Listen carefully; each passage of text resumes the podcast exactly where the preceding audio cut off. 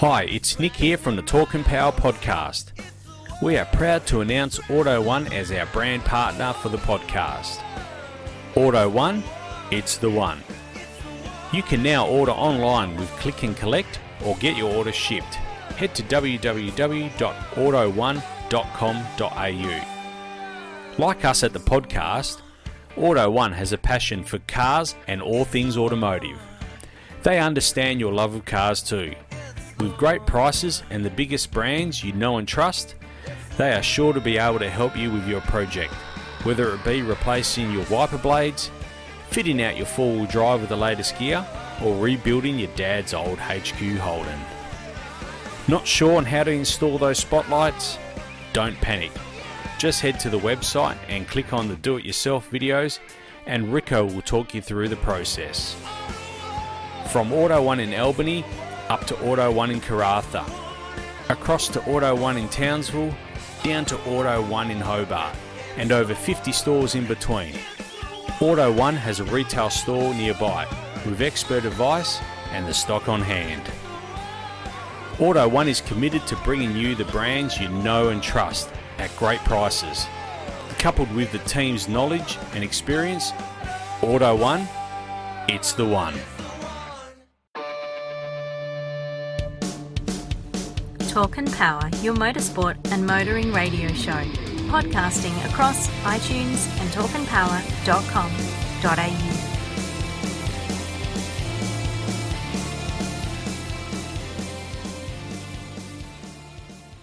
We just thought we'd catch up with Simon. He wasn't able to make it tonight, but we catch up with him over the phone and talk all things MotoGP. Simon, I know you were pretty excited about the whole race. Tell us, uh, tell us your thoughts. Oh, first off, Nick, I just want to apologise for being there in person. Um, I've got more trannies on the go than the uh, Pride Festival at Sydney. but uh, what a, a, way to kick off or restart the, the season. What an incredible race. I don't know if you uh, got the chance to watch it, but, mate, it was unbelievable. And uh, you've got to say, uh, Marc Marquez, he, he gave it his all, mm. and he had almost almost had uh, the comeback of a century, very reminiscent of uh, uh, uh, Valentino Rossi when he was in his form. Yeah. So basically, uh, for those of you that didn't catch the race, Vinales uh, got the jump on the Yamaha. I'd say that they've really got their launch control sorted, and Vinales's been practicing his, his launching for a while there. He, mm. he uh, got a really great start, and Marc Marquez got a terrible start. Definitely not what we're used to seeing with him. Uh, he was at one stage there all the way back in fourth or fifth, but within the next few corners, he he had uh, muscled his way uh, into second. Pretty much by the first corner, he just he broke that late and and didn't really leave anyone in your room. So they, they kind of had to either crash or get out of his way and let him through. Mm. Um, he challenged Vinales early on uh, and was out in front by a lap five. Unfortunately, for him, turn four, lap five, uh, he had a low side. Now, it was one of the most incredible. We've seen Marc Marquez in the past get back up from a low side. We've seen Rossi get back up from a low side. But this was something else. He used his elbow and his hip to mm. get the bike from laying flat back onto its two wheels. By this stage, it was well and truly in the gravel trap. He managed to keep the momentum of the bike, keep the engine running, and power his way through the gravel trap. And I believe he rejoined in around 15th, 16th spot. Yeah. Now, at that point in time, he was 25 seconds behind the leader, mm. right? His tyres were covered in sand. Anyone that's, that's uh, uh, raced any sort of vehicle with slicks, whether it be a motorcycle, a car, drag car, whatever, uh, you'll know that when the tyre's warm or at racing temperature and uh, it comes anywhere near sand, it literally sticks like the proverbial to the blanket. Yeah. And this, you know, was an, a prime example of that. He managed to ride that bike within three laps. Within three laps, he got those tyres clean. And he was lapping a second a lap faster than Vinales. That, that I mean, obviously, uh, Vinales had uh, taken a, a, bit of a uh, backward step, I would imagine, in conserving his tyres and trying to control a race from the lead. Um, but Marquez, a second a lap, he was shaving off Vinales' lead. He was 25 seconds behind Vinales at that point in time. Yeah. Now, everyone in that field, Nick, every single person would have seen him come off. Because he basically was laughed Yeah. uh, when he rejoined. Not one of them would have expected what happened next. He powered his way, powered his way through the field, shaving, like I said, a second a lap on the race leader. Uh, now, Vinales was, was eventually relegated to second and at one stage even third. Uh, Quartararo took over the race lead. Um, and uh, by lap 22, okay, by lap 22, so, so we're talking, he's done this in 17 laps Yeah. right? He was challenging Vinales for second spot. I have, I mean, I, I've seen Rossi do it, but never this bad and never this full on. It was just one of the most amazing rides. Anyone that was at that track got their money's worth, that's for sure. But unfortunately, unfortunately for Marc Marquez, uh, at lap 22, turn four once again, he dropped the bike, but this time it was a massive high side. Uh, really, like, you know, anyone that's gotten out of shape on a bike can tell you the high side, that's the one you don't want. That is definitely the one you want. He got bucked off that, that uh, bike like a bucking bronco. Yeah. Uh, now, if you watch the footage, the bike comes at him and the one of the tyres, I'm not sure if it was the rear or the front, it's spinning quite fast and it hits his wrist, um, and his wrist gets flipped like a rag doll, basically. Uh, now, at the time, I thought for sure that's going to be a broken wrist, for sure. There's no no ifs or buts. Uh, but it, it turns out at this stage, uh, the press releases that I've read, he's got uh, fractured humerus, which which I'm sure he's not finding very humorous at the moment.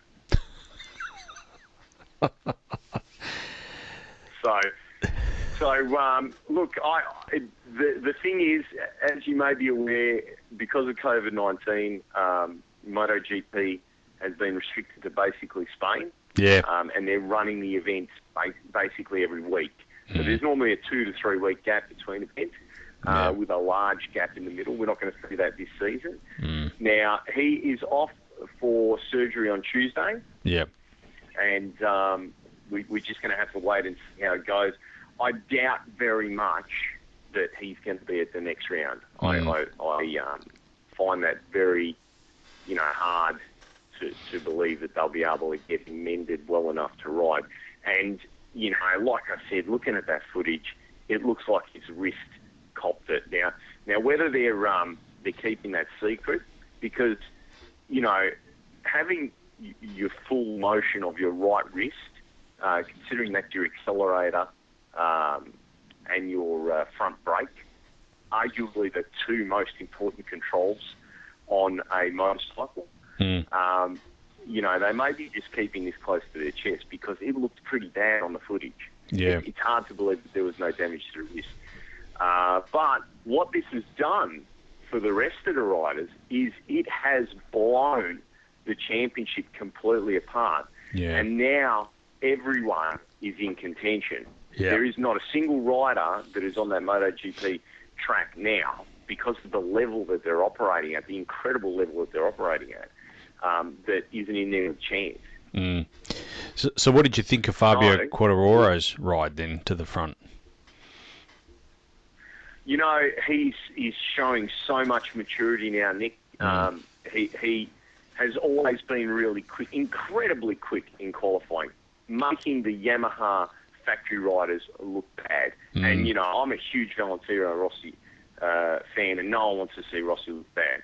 But you got to give it to the guy. The guy, he's just what he can do with that bike is amazing.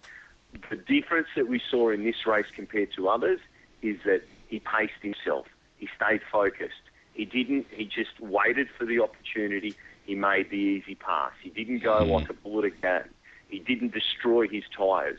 Now, I'll tell you, I think that this is something that um, is going to have a dramatic, uh, a dramatic effect to his chances in the championship because it's not just a matter of finishing first. It's a matter of finishing first. You know, if you can't get the bike to the finish line, if you crash out, it's all over. Yeah. Now, this is the first time that I've seen Marc Marquez uh, ride. I mean, you know, people have said his his future uh, teammate for next season, uh, Espargaró, ha- has said that you know anyone that thinks that he doesn't ride at 11 tenths is crazy. But he normally, you know, gets out in front, gives himself a good buffer, and then takes it easy. Mm. Okay, he, Yeah. he and his bike are that much better than the rest of the field.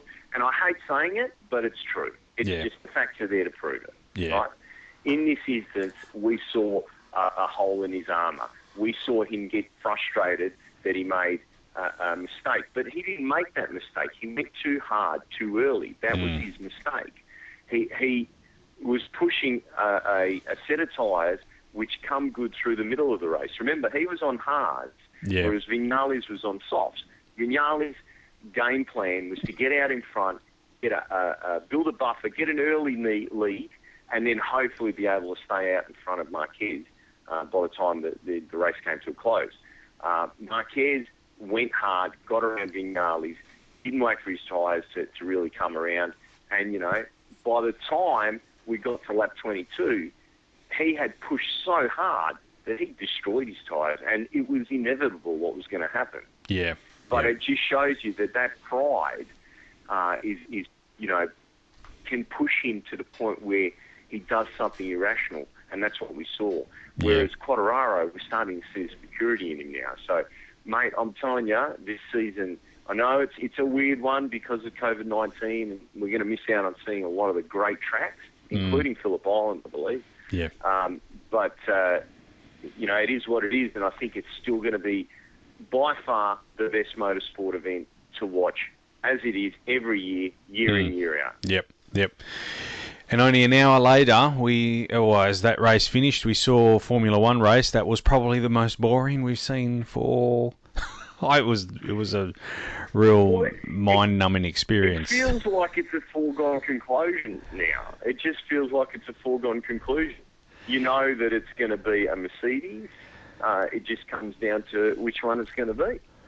So yeah, Yeah, uh, it's it's really it's sad that the sport has become so.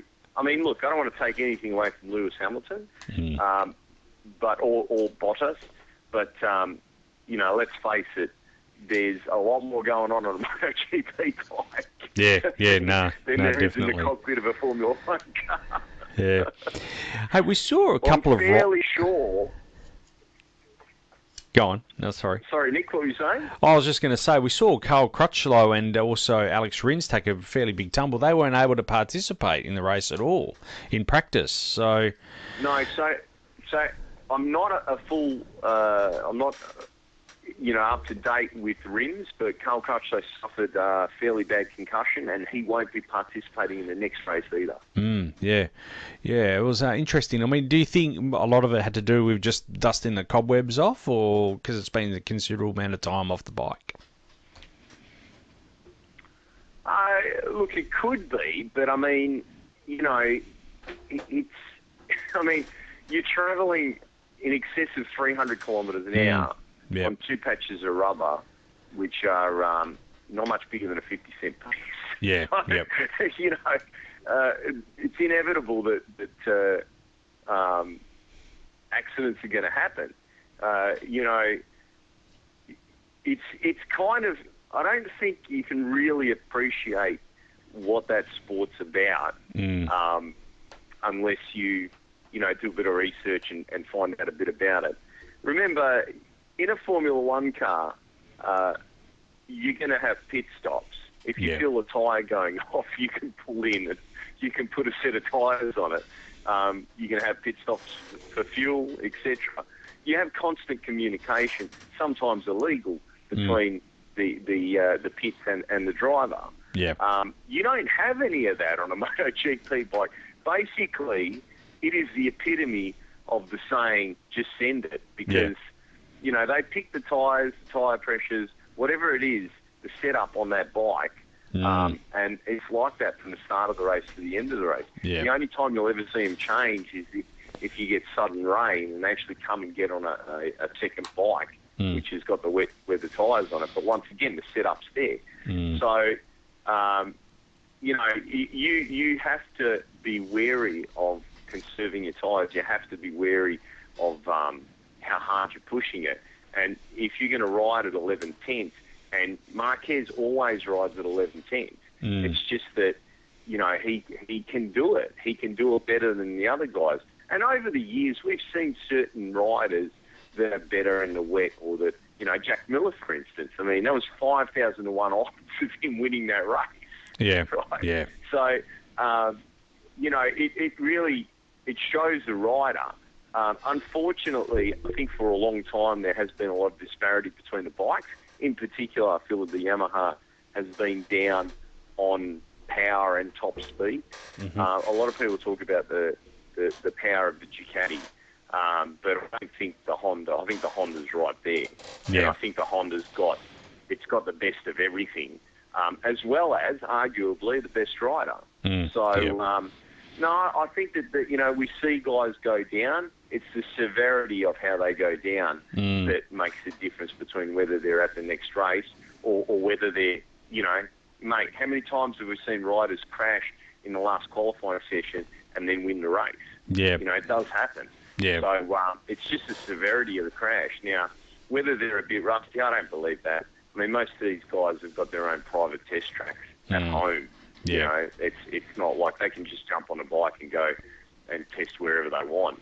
Mm. Um, they have the the uh, funds and the um, uh, infrastructure to be able to do that. Yeah. So, um, yeah, I, I think it's just the sport. It's just the sport. And you know what? Isn't it fantastic, Nick? Isn't it fantastic that um, with the amount of, and I know this sounds really bad, but, but you know, it is, it, it's something that makes MotoGP what it is. With the amount of people that have died in that sport, hmm. right, we still have it. And we Yep. still have it without ridiculous safety things like the, the, the double pluggers on the Formula One cars and, and so on. You know, it, Anti-stall. it still is very pure. Hmm. Sorry, Anti-stall. anti-stall is that is that a new function they have now? They've had it for a while, and I'm a Is that big because everyone's got their automatic driver's license yeah. and doesn't know how to drive a manual? We- oh, I Todd and I- point. Todd and I had this discussion on the last podcast, and I, I'm I'm vehemently against anti-stall, and you know the argument is it was brought in for the safety of the sport. I said, well, that's what makes the sport exciting is the fact that we can have a pile up at the start of the race if someone stalls it. I can't believe we have anti-stall. Anyway, that's that's that's another story.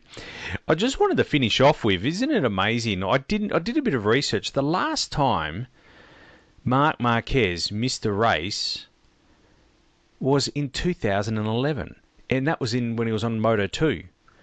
So that this is this is quite incredible that he's been able to ride the last nine years, not ever missed a race from from injury or falling off the bike. Nick, this is massive. This is massive. Even if Marquez does come back hmm. in not the next race but the one after, as Yeah. has been stated in his press releases, right? Even if that happens, how is that right arm going to be? How is Yeah. that wrist going to be? How's his throttle control going to be? How's his braking going to be?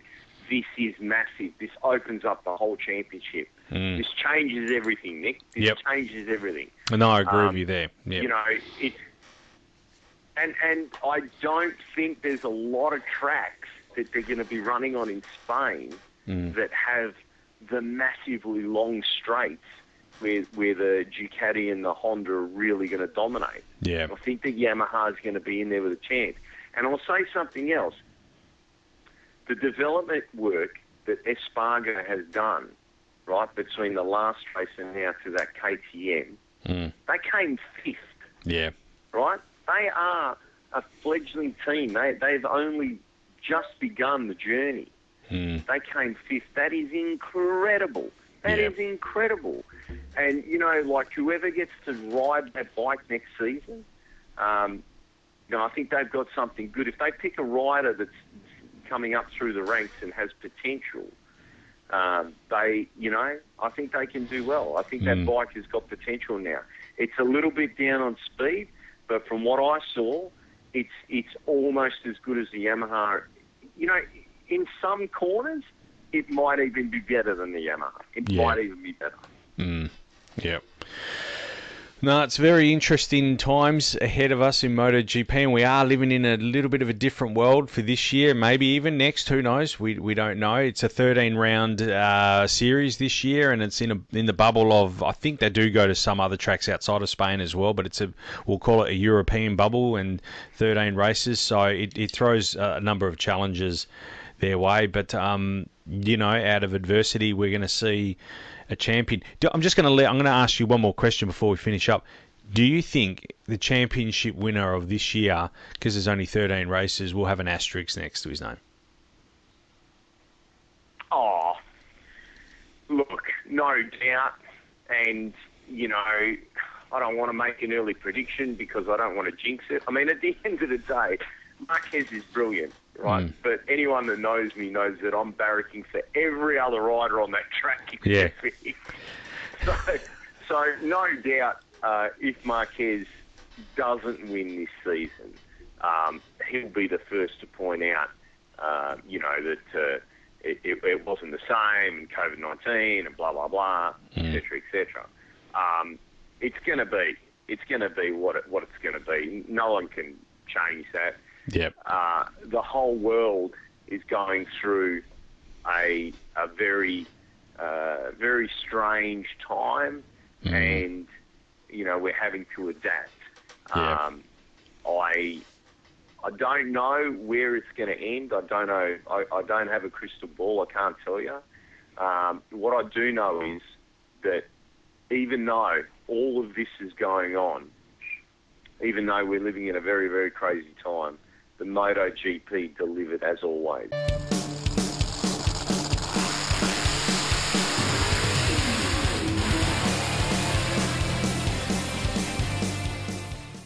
The Auto One customer loyalty program, the Auto One Club, has been designed to provide privileges to loyal customers. Head on over to www.auto1.com.au and click on the club membership tab, or alternatively, head into your local Auto One store and ask about the benefits that come with being a loyal Auto One Club member.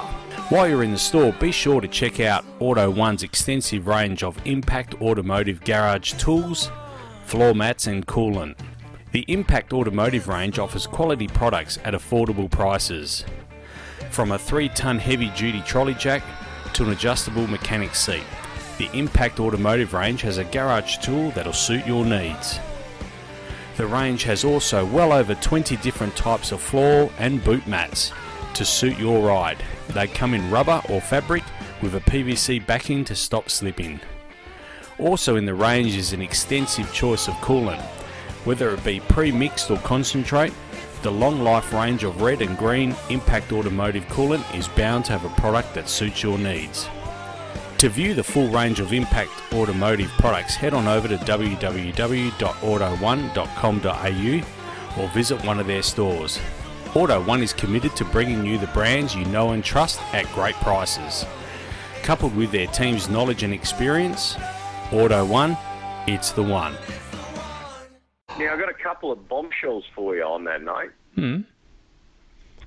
So, heading up to the Northern Territory, Hmm. um, you've got uh, two Outlaw WA Outlaw Nitro Funny cars hmm and uh, two um, Nitro front engine dragsters, Yep. um, and possibly a third one that's already up there that, that, that lives up there. Um, and you've got a bunch of door slammers heading up because the rumor has it that prize money is ten thousand dollars for the win.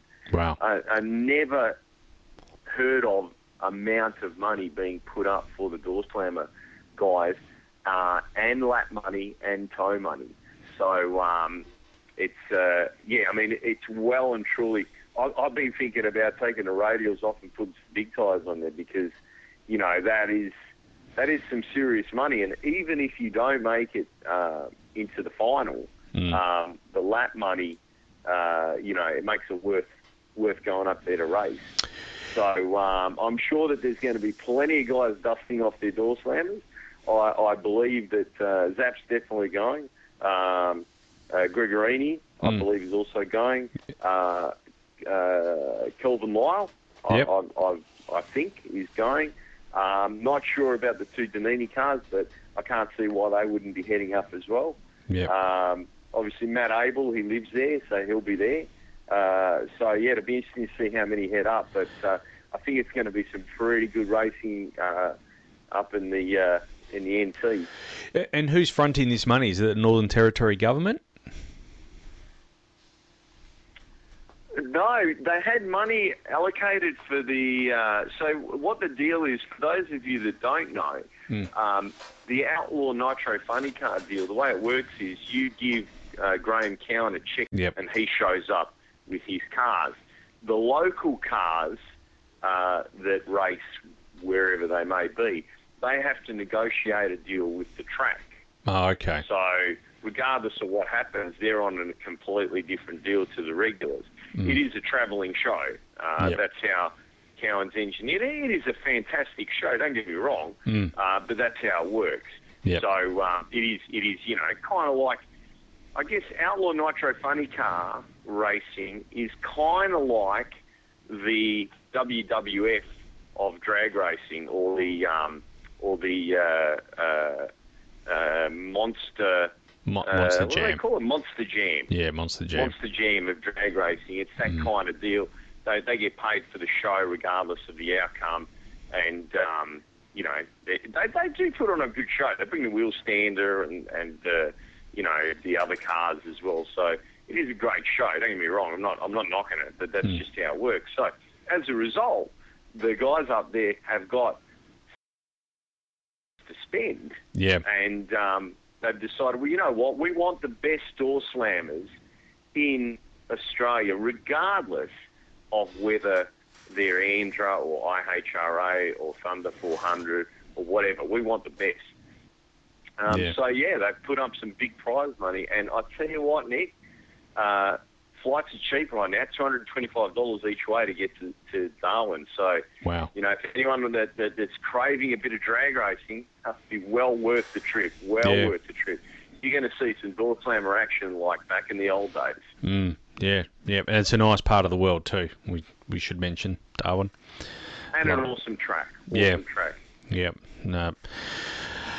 Hey Simon, look, we'll let you get back to transmission building. Obviously, got a lot going on there, so we'll let you get back to that. And uh, look, thanks for joining us, and uh, thanks for catching up. And uh, hopefully, we'll do we'll do next week's uh, version in, in person.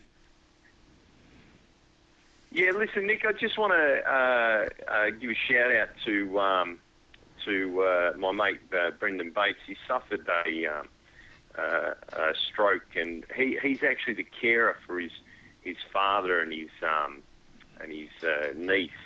So um, just a bit of a shout out to Yeah. Brendan, and uh, you know if any any of his mates are listening, uh, just call in and see how he's going. Um, I saw him the other day; he wasn't looking too good. Um, any support that you can uh, you can uh, pass on to him, um, you know, be uh, much appreciated. Um, Yeah. uh, you know, being a full-time carer is hard enough, uh, Mm. let alone having, uh, you know, suffering a um, a medical condition like that. Um, so yeah, and, and yes, we are we are extremely busy here, not only with the um, the transmission and converter work, but uh, Andy's car's back from paint. I don't know if you Mm. caught the video of us. Um, we did it all legal, 100% legal. We swapped out the the uh, Hemi and uh, put a flathead uh, Briggs and Stratton in there, and uh, towed it towed it up the the, uh, the street from the paint shop to the uh, uh, back to Allfast. We had uh, a um, escort vehicle. Everyone was in high vis. It's all there. The video. It's all legit. Uh, all the paperwork was done. All the T's are crossed. All the I's are dotted. Um, I thought when Andy said, uh, you know, we're going to do this video, I thought she was going to do something comedic. Um, you know, so I was, yeah, no worries. I'm always up for a laugh. But um, uh, the guy who did it did a fantastic job. But it, it looks like a corporate presentation for some sort of motorised rotisserie. uh, but check it out. I, I, I think there's a link on the therapy uh, therapy on wheels uh, Facebook page. Um, it, it was uh, it was pretty epic to actually drive the rotisserie up the road.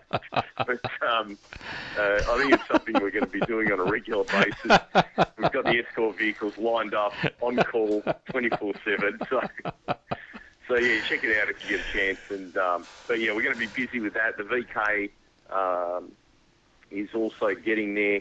Uh, the Supra, we got the axles finally, so the axles normally take us um, a couple of weeks, four weeks max Mm. to get. Uh, these took uh, nearly four months Yeah, uh, right. as a result of COVID. Yeah. Um, but yeah, we've got those so we can finish the diff housing on that. Yeah, it's busy, busy, busy here. Um, uh, if there's any transmission builders out there uh, looking for for a job or uh, uh, machinists, um, be sure to give me a call. Give you a buzz. So, uh, yeah. So, yeah, I look forward to uh, being there in person. Once again, my apologies, Nick, but um, I Ah, need to get tr- this work out. Uh, It's all good. No problem, Simon. all right. All good. Well, I'll, I'll uh, let you get back to it. no worries, and, uh, Simon. Thanks for joining uh, us tonight. Hello to everyone out there in uh, radio and webland. All right, take care. We'll be back with more right after you this. too, mate. All the best.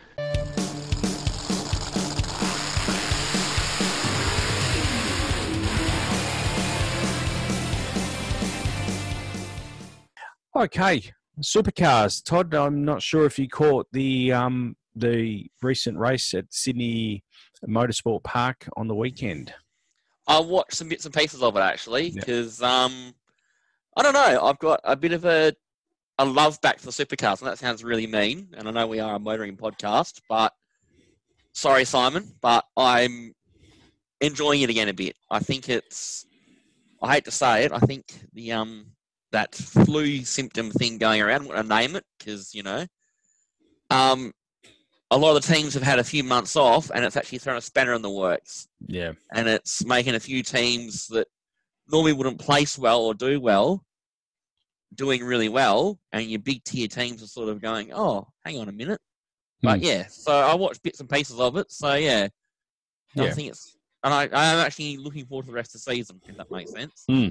Yep. So yeah. Um, is your love affair perhaps surrounding the tire, the tire, new tire rules? So they ran. You had to run two. You only had two softs that you could run over three races, and that.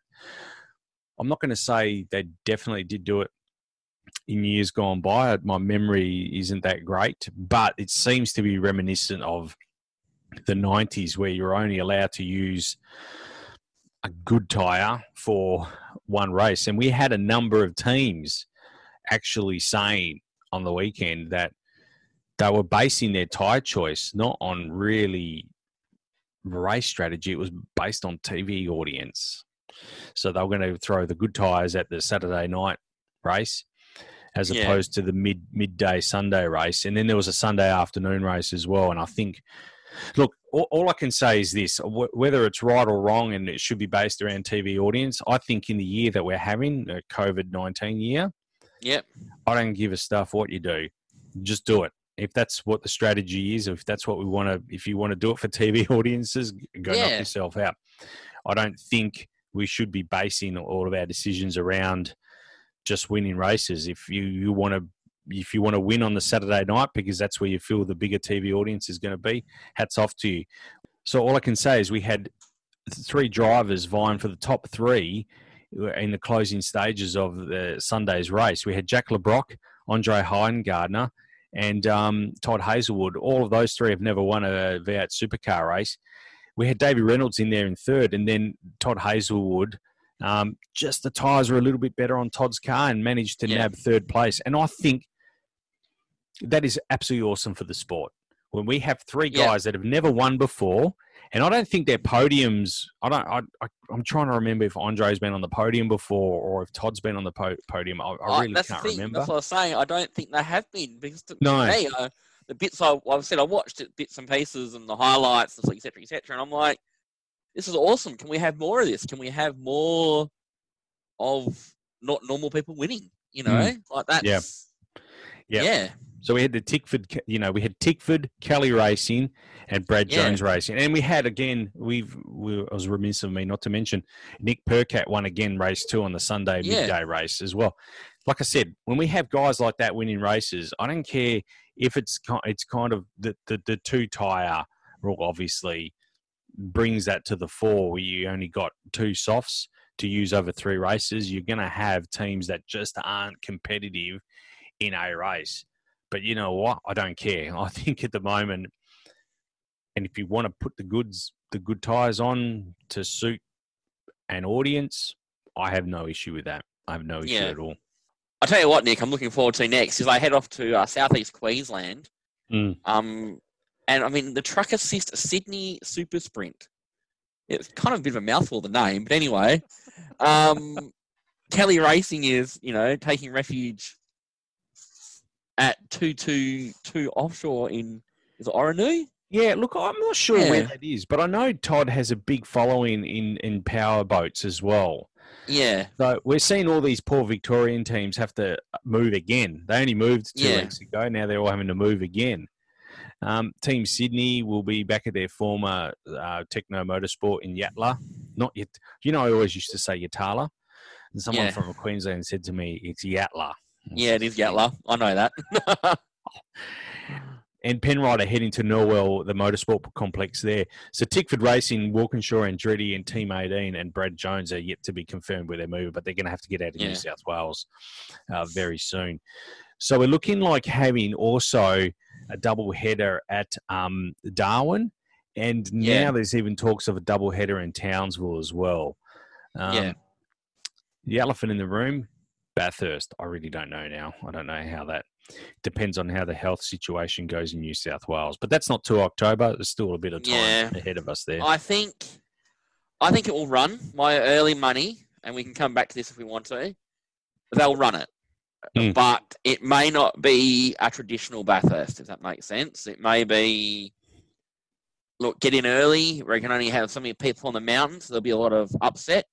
Mm. But I think they might seriously limit the amount of people that go up the mountain for the weekend. Yep. Um, and or heaven forbid, I think they'll still run at 1,000, but I don't think they will run as many support races. It might be Yeah. a instead of a four day weekend, which normally is, it might be a a two day weekend sort of thing. So Sadly, support categories are the biggest casualty in this. yeah, They really are. Support categories are a huge casualty in all of this. And um, you know it's it's a shame, but um, y- y- we just got to muscle through it, unfortunately. But it's Yeah. um, there's no easy answer for the support categories, and there's I, I just can't see them uh, being able to run at the Bathurst 1000. I still think the Bathurst 1000 will go ahead, but uh, yeah, as you pointed out, it will be without support, in, in my view, anyway. So Yeah, I mean the other bit uh, to, of interest is um, where they're going to be based. Like Mm. because, I mean, people. I mean, a lot of people realise this, but Bathurst is three hours out of Sydney, and trust me, it's not. It's not just down the road. You know what I mean? And it's not the best drive either. Like yeah, okay. Basically three ways to get to Bathurst from Sydney, and they're all not the best best trip. Mm. so, yeah, I'll be interested to see where something will be based. You know, maybe they will just do the trip out of Sydney for the weekend, but then isn't it after that they come over to WA allegedly? Yeah, three weeks. So there's Bathurst, Yeah. and then there's a three week cap, and then they're, they're to Perth. Yeah, And again, that's going to be tough for them because they're going to have to do, at the very least, a, a, um, a two week quarantine. I can't imagine that not being here in October. But there again, I'm speculating. I don't know. yeah, We don't know how this is going to go. Still, we- it's still early days, and it changes so so quickly as well. But I am guessing that there will be a quarantine period required. yeah. So it makes it tough. They've got to leave Bathurst practically the Sunday night, Mhm. load their cars, and get to get to Perth as soon as possible. They've got to be really be here by Thursday of that week, yeah, and then quarantine for two weeks, and then um, then they'll be able to race on the from Thursday or Friday. The Friday Yeah. race is gone. For Perth, it'll be Saturday and Sunday, and it won't be night time anymore. It'll be day daytime. Yeah. So it's changing. um, our hope, we our fingers crossed that you know above all, everything, we really need to hope that this this health crisis um, that we get on top of it as soon as possible, and uh, that we can we can move on with the rest of our Yeah. lives. I guess so. That's the most important thing. Exactly. All right, Todd. Well, look, thanks for joining us again. Uh, it was great to see you, and um, no doubt we will be chatting very soon, and uh, we'll Yep. be catching up and talking all things Targa in the coming coming weeks. Yeah, that's right.